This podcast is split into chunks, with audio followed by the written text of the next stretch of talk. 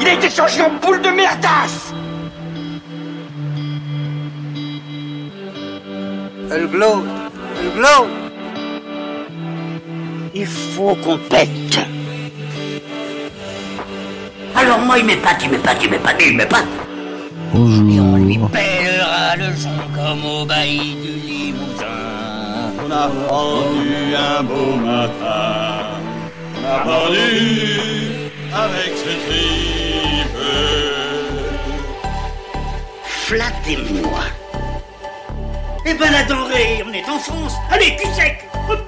Bonjour, bienvenue sur Histoire d'en dire plus. Aujourd'hui, on continue avec les Simpsons. C'est parti, mon kiki.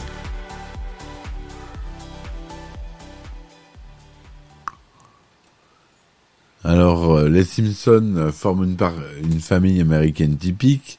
Homer, le père travaille en tant que responsable de la sécurité à la centrale nucléaire de Springfield. Un poste en contradiction avec son imprudence. Il est considéré comme bête, mais il s'avère que la cause de son idiotie est un crayon introduit dans son cerveau depuis son enfance. Obèse, il aime boire des bières devant sa télé. Il est marié à Marge, stéréotype de la mère au foyer ordinaire.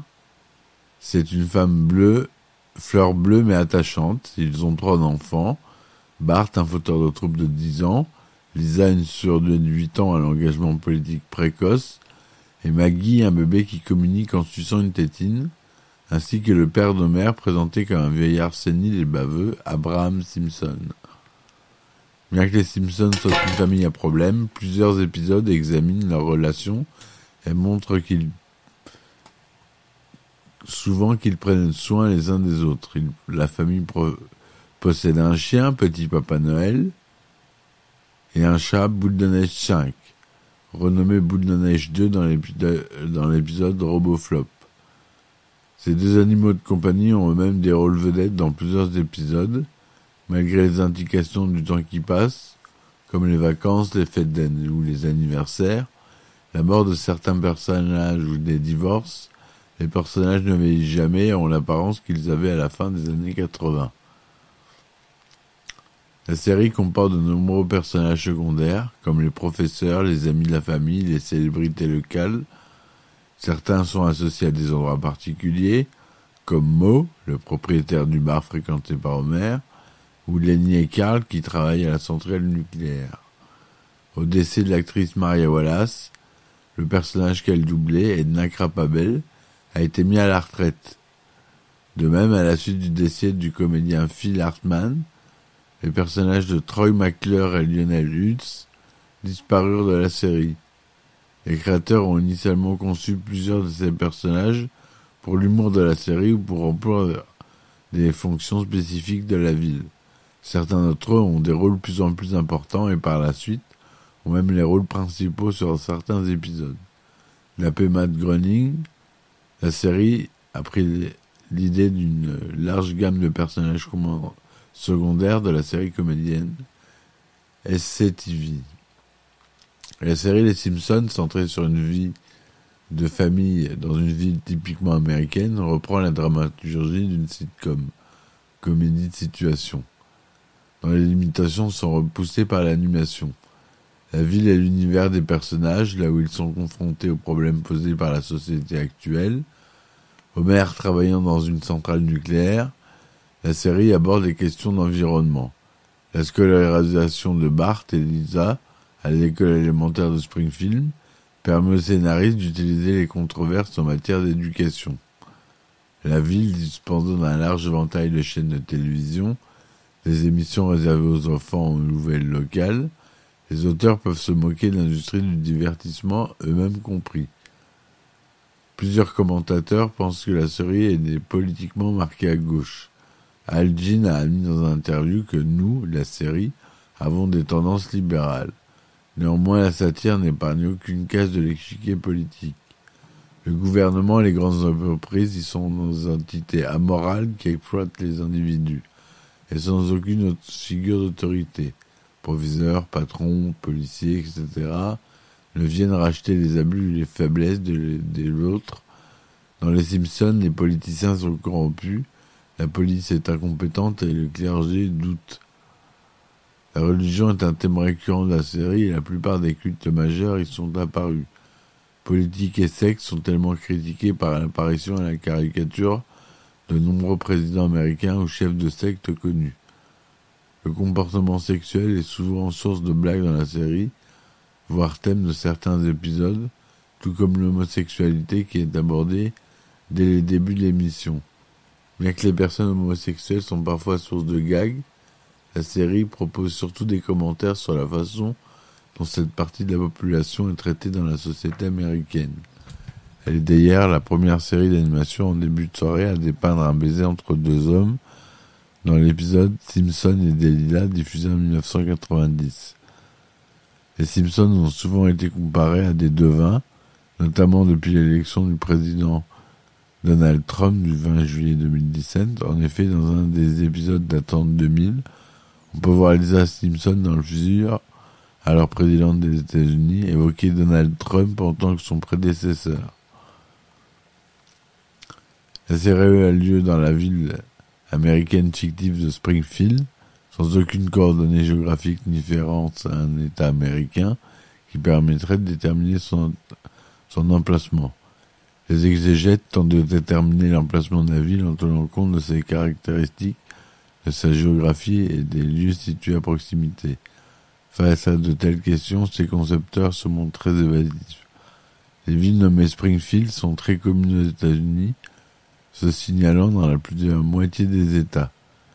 La géographie des villes et ses, environs comprend des côtes, des déserts, de vastes terres agricoles, des hautes montagnes ou simplement tout ce que l'histoire de la série exige. Matt a confié que Springfield partageait un nombre de similitudes avec Portland en Oregon, la ville où il a grandi. Le générique. Donc euh, le générique d'ouverture de Simpsons, c'est une des caractéristiques les plus mémorables de la série. Presque tous les épisodes s'ouvrent par un, un, zoom sur le titre des Simpsons, puis sur la ville de Springfield. Ensuite, on voit les membres de la famille qui rentrent à la maison en même temps sans saluer afin de s'installer sur le canapé pour regarder la télé.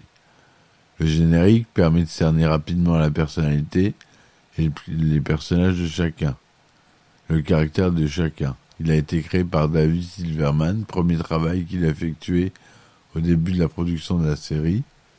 La musique du générique a été composée par le musicien Daniel Elfman en 89, après que Matt Groening lui a commandé un morceau de style rétro. Pour Daniel Elfman, ce morceau, dont la création demanda deux jours, est le plus populaire de sa carrière. Dans ce générique original, Trois points changent à chaque épisode. Bart écrit différentes phrases sur le tableau noir de l'école ayant rapport ou non avec l'épisode. Lija joue des solos sur son saxophone et le gag du, du canapé varie très souvent. Le prix indiqué sur la caisse enregistreuse est quant à lui de 847 dollars, ce qui est à peu près le prix de, de coût d'un bébé aux États-Unis à l'époque de la sortie de la série. Ce générique a toutefois été modifié pour des occasions spéciales, comme pour le premier épisode faisant suite au montage, Les Simpsons le film, le premier de la 19e saison, propose donc un générique inédit, dans lequel on suit toujours Bart sur son skateboard à travers Springfield, mais cette fois-ci dans une ville en reconstruction, faisant apparaître les éléments et les personnages principaux du film y compris Spider Cochon, qui est assis sur le divan familial. Le générique a été modifié à Noël pour le huitième épisode de la vingtième saison, Burns et Piqué, où il a été entièrement redessiné sous la neige et le thème de Noël. Le même générique neigeux ayant été dessiné auparavant pour l'épisode 9 de la 18e saison, Kill Kill volume 1 et 2, on pourrait retrouver ce générique en plus dans la saison 26, épisode 14, sous forme 8 bits.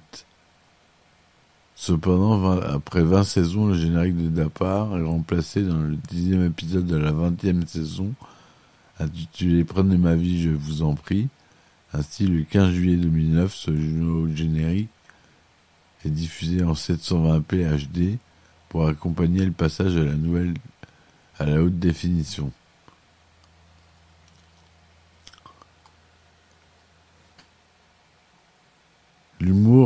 Se nourrit de références culturelles dont la grande variété permet de toucher le plus large public. Celles-ci appartiennent souvent aux univers du cinéma, de la télé, de la musique et de la littérature, de la science ou de l'histoire.